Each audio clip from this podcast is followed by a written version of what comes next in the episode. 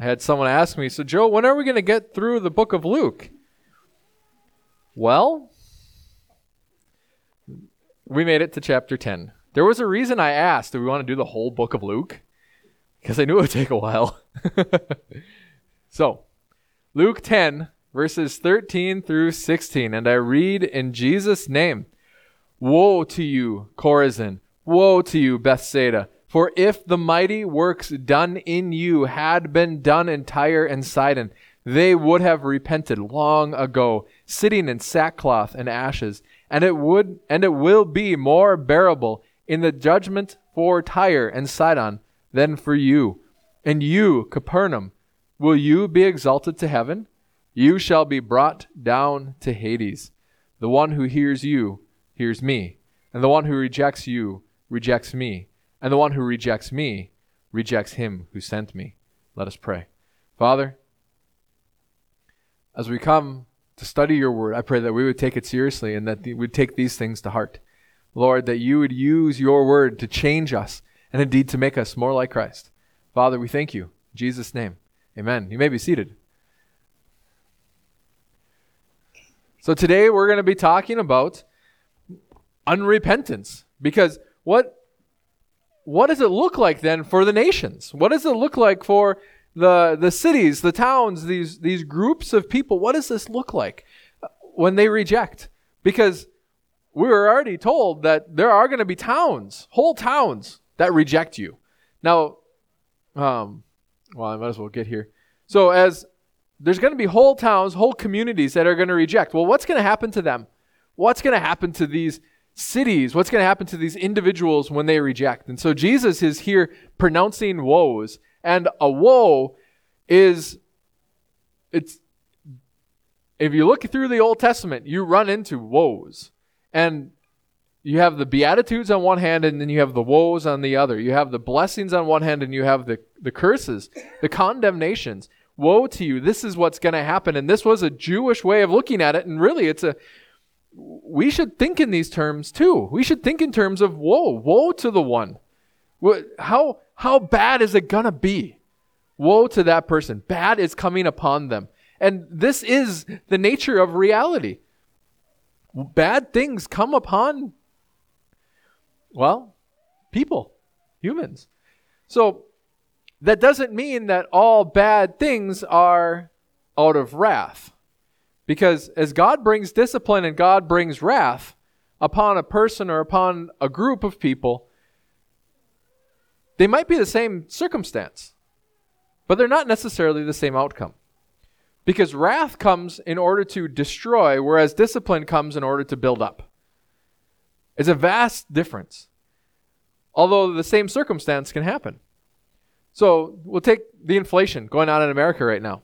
Is the inflation that's going on in America, now at least everybody finally admits it's not transitory. Is the inflation that's going on in America, is that God's wrath upon America or is God, that God's discipline upon America? Yes. Precisely. Yes. So if I take this as an opportunity for soul searching, as I take this as an opportunity for repentance, as, as I bring my sins before the Lord. Lord, what would you have me do with this? So as as inflation has come, one of the things that I've prayed is, Lord, teach me through this. And I see that I have a tendency to rely too much on material things. That I have a tendency to, you know, if I'm if I'm bored, and ridiculously dangerous. If I'm bored, I go and browse the internet. You know, something will come to mind. You should check that out. And like, oh, well, that's interesting. There's another book. That would be fascinating to have. You know, mine's books. And as you can tell, if you look in my library, I actually have to build new shelves. Have a problem. yeah, like, not as bad as Jerry's yet. Well, he's older than I am. He's been collecting longer. But uh, yes, there pastors have oftentimes pastors have problems and they but our problems sit on bookshelves we have other problems too that sit in pews um, but that's that's a woe okay lord what would you have me do with this what would you have me do with this okay i shouldn't seek just new i should seek to be faithful with what i have do i know all of those books in there so instead of just adding new am i being faithful with what i have And that becomes a discipline to me. Okay, God is disciplining me. Praise God.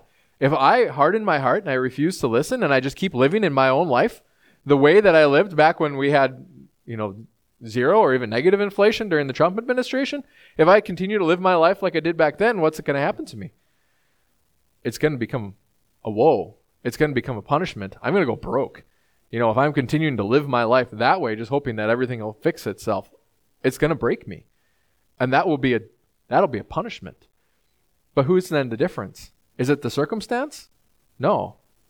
I'm the one that changes it. My response to that is that's what's going on. So that's the history of woes. And as we read in our Ezekiel passage, which is great for this, because what happens to the righteous person who repents of their righteousness and starts doing unrighteousness? Does their righteousness continue to count when they're living in unrighteousness? No. What happens to the person who's living in unrighteousness and repents and starts living in righteousness? Does that unrighteousness that they did in the past, does that continue to count against their claim? No. God looks at the righteousness. So it's the question of where are you living now? And and this is this woe is it's focused on Israelite cities, whereas most of the, well, I can't say most of the woes. I can say quite a number of the woes in the Old Testament were focused on Gentiles.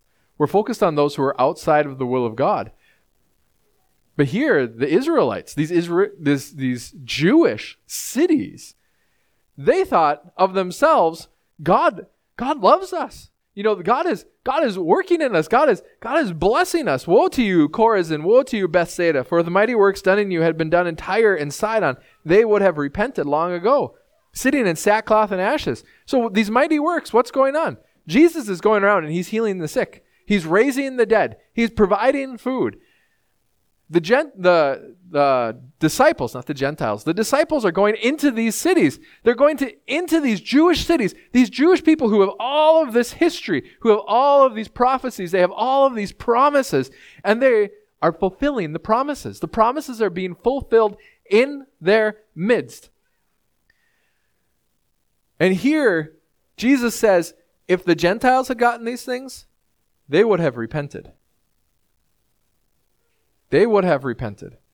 But you're getting these things and you're not. So what's Jesus saying here? These Gentiles, they're more righteous than you are. These Gentiles, they're, they were in a closer walk with God than you are. And the purpose of this woe is to reveal to them their sin. It's to open them up to it. Because as we saw in the Ezekiel passage, as I live, declares the Lord God, I take no delight in the death of the wicked.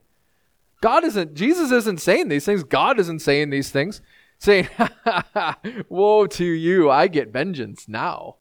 That's not the concept at all. The reality is, Woe to you. This is sorrow. This is pain. Christ is proclaiming these things in, in sorrow. Woe to you. So, as we hear the rebuke of Christ, what do we do with it? What do we do with it? We should take it as an opportunity. Solomon says in the book of Proverbs, the wounds of a friend are helpful. They are beneficial. They heal, depending on your translation. What does that mean? So if, if someone who loves you rebukes you, or even if someone who doesn't love you rebukes you, what do you do? What do you do? If your sins are brought to you. Say I was talking to Caroline, and I use Caroline because I don't actually know any sins that she has, so it's handy. No. but as I talk to Caroline, I say, Caroline, I see this happening in your life, and this is bad. You need to repent. If she says, Who are you? Who are you to tell me to repent? Can you guys see Caroline doing that, putting her hands on her hips? Um, and say, Who are you, Pastor Joe, who are you? Well, what's she doing? She's hardening her heart against the rebuke. She is actually throwing away an opportunity to get right with God. Because as she hardens her heart against the person bringing the rebuke, as she hardens her heart against the person saying, you know what, your relationship with God could be better, needs to be better, has greater opportunity. As she throws away that opportunity, the next time that she's rebuked, is it going to be easier or harder to repent? it's going to be harder. Think about that. It's going to be harder. And every time it's brought to you and you say, No, I don't want it, what happens? You get harder and you get harder and you get harder up to the point of destruction. What happens to a piece of steel if it's overheated and becomes, well, and it's quenched quickly? Those of you who know, it becomes brittle. It's very hard. I had a, I made a knife when I was in high school, and I didn't know what I was doing. Um, but it was a, it was out of a uh, haybine or the tine from a hay rake, and so I made a nice 5160 steel, I think it was. Not that that matters at all. Who cares? So I made this knife and I didn't know what I was doing. And so I, I ground it and I heated it and I quenched it. And I could put a really good edge on that. But the first time I used it on wood, the knife cracked. Why? It wasn't tempered. It was too hard. It was too hard. And I'd made it that hard through my ignorance. And that's what we do when we harden our hearts against God. We say, God, I don't want you. No, God, I don't want it. Whether that comes from Gene or whether that comes from Janet or whether it comes through reading the Word of God, say, No, I don't want this rebuke. I want to live, I want to be right. I want to justify myself. What are we doing? Hardening, hardening, hardening. We're becoming brittle. When suddenly we'll be broken without any recompense. Think about it. That's these woes. Tyre and Sidon, they were warned. And they said, no, we're going to follow our own gods. What happened to them? Jewish people are now being warned. What's going to happen to them? They have all these promises. Judgment is coming. They have all these promises. And this is why God says it's going to be worse for you. Think about this. But it will be more bearable on the day of judgment for Tyre and Sidon than for you. Okay, so Tyre and Sidon. Now, when you think of hell, do you just think of something that's single layer? Like it's just all bad. Well, that's the way that I've kind of always thought about it until I started studying some of these passages, and it, it seems that there's there's greater variability in both heaven and in hell than we as Protestants often think about. How exactly that works, I don't fully understand because it's not. I, I don't understand. This is all that I have. You know, stuff like this that says it will be more bearable on the judgment uh, in the judgment. So the judgment is the day when Christ comes back. That's when the punishment, you know, repentance is done. There's no more opportunity. Be more bearable in the judgment for Tyre and Sidon than for you. Why? They had less. To whom much is given, much will be required. Right? That's the same concept.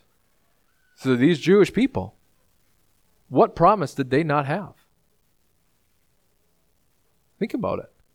They had the Word of God. Moses was read every Sunday, Saturday. Not Sunday. Every Sabbath. I'll just use that.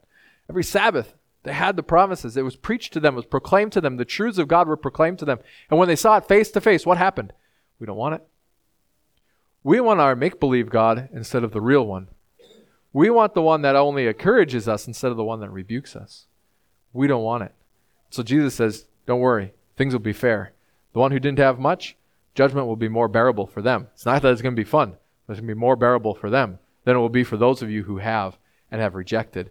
And we have to check our hearts here too. How much more do we have than the Jews at that time?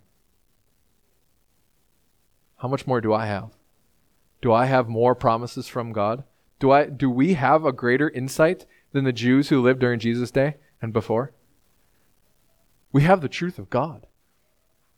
We have the Holy Spirit in our midst. We have the Holy Spirit inside of us, leading us and guiding us. When I harden my heart against God, God rebuking me. When I harden my heart there, God, that sin isn't that big of a deal. I'm not going to worry about that. What should this teach me? If it's more bearable for Tyre and Sidon than for Chorazin and Bethsaida, how much more bearable would it be for Chorazin and Bethsaida than for Joe Faldette, who knows the Word of God? Think about that. We take this to heart. This isn't a joke. This is real. We take these things to heart. We take these things to heart for ourselves, and we take these things to heart for our family. As I take these things to heart as a pastor. Where, where will Hosanna stand? Know, I'm responsible for all of you. Do I take these things to heart? You know, I have to think about that in terms of my life and in terms of my family's lives and in terms of all of your guys' lives too. Do I take these things to heart? Because these are the promises of God. These are the rebukes of God. This is the I have the word ethos up there. Do we do we cultivate a, a culture, an ethos, a culture of trusting God and walking in His ways, or do we cultivate a culture of kind of ignoring God, disbelieving God, not relying on God, tolerating sin? Do we tolerate sin in ourselves and in the sin in the lives of others? Do we say, no, it's okay. It's not that big of a deal. Don't worry about it. I'm sure God will forgive you. Or do we say, brother, sister, repent? Jim. Um, so ethos is the good question. Ethos is from the same root as ethnic, and so it means a people or it means a culture. So that's the the culture. Do we and so Jesus is here speaking to cities because within a city, within a group of people, there gets to be a culture. You know, even St. James has a culture. It's like, well, that's a pretty small group. St. James has a culture. Hosanna has a culture. You walk into a church, you will experience shortly the culture of that church. You know, how are people interacting with each other? That's the culture. What do they do with each other? That's the culture. Each family has a culture. That's why marriages are so much fun because it's the blending of two cultures. That's always fun, isn't it? Only fun. But it's the cultures. We all have a culture. We all have an ethos. And so when Jesus is talking to Bethsaida and Chorazin, he's not just talking to the city limits. He's actually condemning the whole culture of that city. You have a culture here. You have a city. You have this ethos, this, this way of thinking and interacting with the world that rejects Jesus Christ, even though you have all the promises of the coming Messiah. We have to be careful that we don't develop that ethos. This is why this is why my personal life, my personal, like hidden, where nobody else sees, when I'm at home alone and my family's away, what does my righteousness look like there? What does my walk with God look like there? Because that has an effect on you guys. What you guys do in private has an effect on my walk with God too. Because we're all united in spirit. This is our culture. This is our ethos. We say culture, we think of a material thing, but we as Christians, we know that the spiritual world is deeper, it's bigger. And so this is why we can't allow sin to just fester within our congregation. Now, does that mean, like we were talking about in Sunday school, does that mean we go and cast rebuke around like we throw rice at a wedding? No. So if you have insight into someone's life, whether that's into your own life or into someone else's life, what do you do? You pray. You intercede on their behalf. God, have mercy on them. Forgive them. Bless them. And pray that God would grant you opportunity. Funny that that came up there and now it's coming up here. Because Bethsaida and Chorazin were blessed cities. They thought everything's going well. Everything's going well. And then what happens? They're looking at earthly blessings as a sign of divine blessing well, everything's going good. I'm sure this sin isn't really affecting them that it's not that big of a deal. I don't know why I'm pointing to my pulpit. it's sin. No, it's it's inanimate. My sin. Well, I'm sure my sin isn't that big of a deal. You know, God's continuing to provide for me money. Obviously, God's happy with me. No. No, we can't look to the earthly things to teach us about the spiritual things. If I have earthly blessings, I should be bringing them in worship and honor to God. If I have earthly difficulties, I should be bringing them in honor and worship to God. Lord, teach me through this. I've been given an opportunity to, to chair a chair a committee. You know what? What do I do with that? Do I say, "Hey, I'm pretty good"? I don't know what this whole hands on the hips thing. People actually do that. Um, I put my hands in my pockets usually. Hmm. That feels more natural. No, I'm pretty good. Or do I say, Lord, you got to help? If I'm given a blessing, do I call upon the Lord for help? How do I spend this? How do I use this? How do I how do I interact with this? Or do I say, hey, praise Joe. Praise Joe from whom all blessings. No, that's not right. I'm not God here. If we're given more, we should be praying more. If we're given less, we should be praying more. How about that? Because the earthly goods, Chorazin, Bethsaida, um, Capernaum, will you be exalted to heaven? You've been brought down to Hades. Think you're so great. You forget. Don't forget. Where did these things come from? And so if I'm if I'm looking for earthly praise, I need to look to God. God, I want this. Provide. You'd probably say no, because He knows us. And within this, the, the blessing, I, as I read this, the, the blessing of God, because usually, and this is my personality, this might not be yours. And so I'll let you in a little bit. I'll open the door to who Joe is. If, if I'm talking to someone and they reject what I have to say, I blame myself. And that that's that's just my nature. I blame myself. You know, had I had my life been better, uh, you know, had I been prepared more, had all of these things been lined up, whatever those things were, you know, if I'm talking to someone about spiritual things, which is actually what I do most of the time, um, I have a really hard time having shallow conversations nowadays. It's interesting, but as I talk to people about spiritual things, and they reject that, then I ask the question, well, where did I go wrong? And Jesus is here saying, no, that's not the way to approach this. Because he's actually identifying then with me. So he says, He who hears you hears me. You know what that means? That means when someone listens to me, I can't take credit for it. You know, that's great. Because I get to give the praise to Jesus. You know that he actually uses us? You know how we can know that he uses you? Because people listen. Think about that. If someone actually listens to me and their lives start to change, I can say, Praise God. He is so powerful that he can use me. If I take credit for that, look at what Joe's done.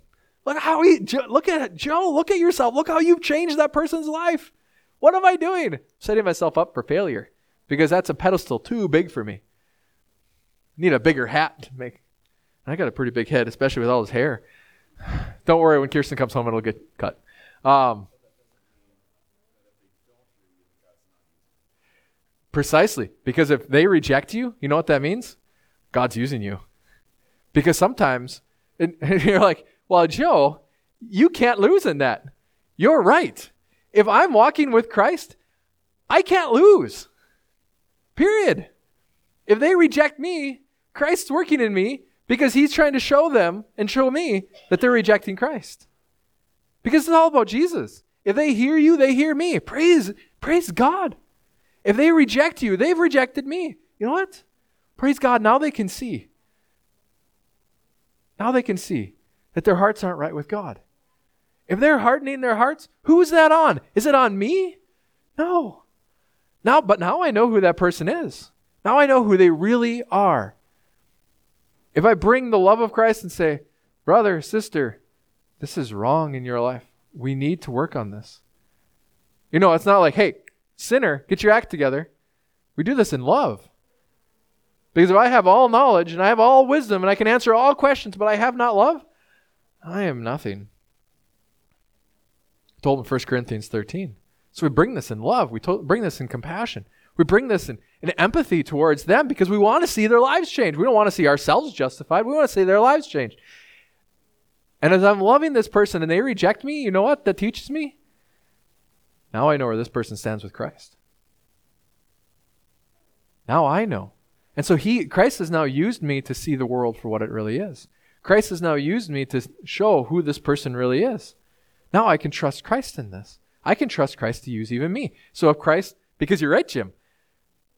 If God rejects you, that doesn't, or if not, if God rejects you, if they reject you, that doesn't mean that Jesus isn't using you. That means He's using you in a different way. I much prefer to be used in a way that brings repentance. But I have definitely been used in a way that brings rejection too. But that's still the work of God. So who am I in all of this? I am but a vessel. That's all we are. I'm not powerful. I'm not wise. You're like, we know. and I'm glad. These things aren't in us. Don't rely on yourself. Well, if only Pastor Joe is here. No, don't say that. Oh, I wish I could talk like Pastor Joe. Don't say that. You know what you should say? Lord, I need to be able to talk properly in this situation. Give me the words to speak. Lord, I need discernment in this situation. Give me understanding. Lord, I need a gentle heart in this situation. I need to learn to be more kind. Lord, you got to change me so that I can do that. It's not like, I'm not kind. Pastor Joe, will you come and. No. No, it's not about me. Praise God. I'm not, I don't, I'm not that big. But Christ is. The Holy Spirit is. If He's powerful enough to use me, He's powerful enough to use you. Right? And sometimes it's hard because we don't want to acknowledge, oh, this is a person that rejects God. Does that mean that we just write them off? No, we pray for them. Lord, open their heart, bring repentance, work. Because if they reject us, no, there's something worse coming. They have rejected the Father. They've rejected God. And that's a bigger deal. And so we pray, Lord, they've rejected me. That means they've rejected Jesus. That means they've rejected the Father. That means they are currently destined for hell if they don't turn. Woe to them. Father, bring repentance. Because who's powerful to actually bring repentance? Joe or God? Father, bring repentance. Use me if you want. Sometimes you'll say, All right, go again. Sometimes you'll say, I'll take care of it. I'll take care of it. All right, Lord, I'm going to walk in your ways and I'm going to trust you. This isn't your fight anymore. I'll send someone else. All right. So then what do we do? But Lord, I want to do it. You guys probably don't do that. We step take a step back and say, "Okay, Lord, send someone else. Bless them to change this heart." So we what's our first step? Am I right with God in this? Am I? Am I hearing this rebuke? If someone wounds me, brings a rebuke against me, whether they do it in love or in cruelty, what do I do with that? We take that wound and we say, Thank you, Lord. Is there any truth to this? And we bring that to Christ. Lord, is there any truth to this? I've been called arrogant. I've been called judgmental. I have been called cruel. I have been called harsh. I've been called a bad pastor. I've been called a bad husband. I've been called a bad father. And every time I'm called to ask the question, Lord, is there any truth to this? And you know, with all of those, he has said there is some. Here are things. Here are things you need to repent of. Does that give me the right to say, well, who are you? Linda, who are you? To say that I'm a bad husband. She hasn't actually said that. Because she knows what it means to be a husband. But, you know, does that give me the right to attack Linda? No, I take that. And I say, Lord, is there any truth to this? He'll probably say, yeah. There is some. But here's a place to repent. Because if we harden our hearts against God, what are we doing? Woe to us.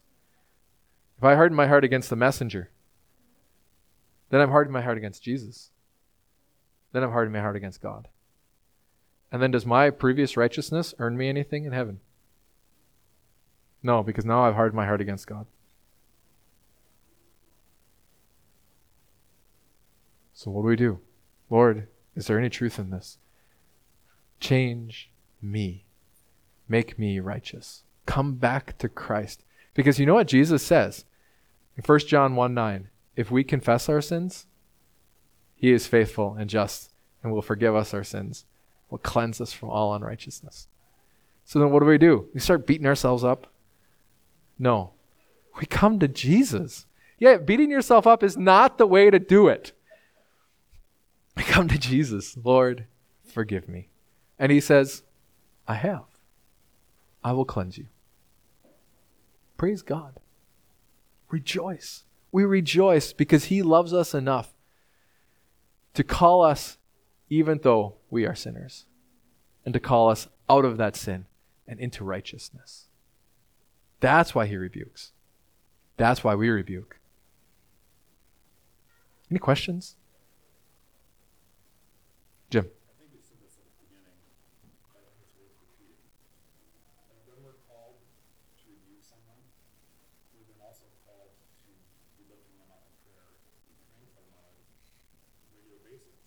Yeah.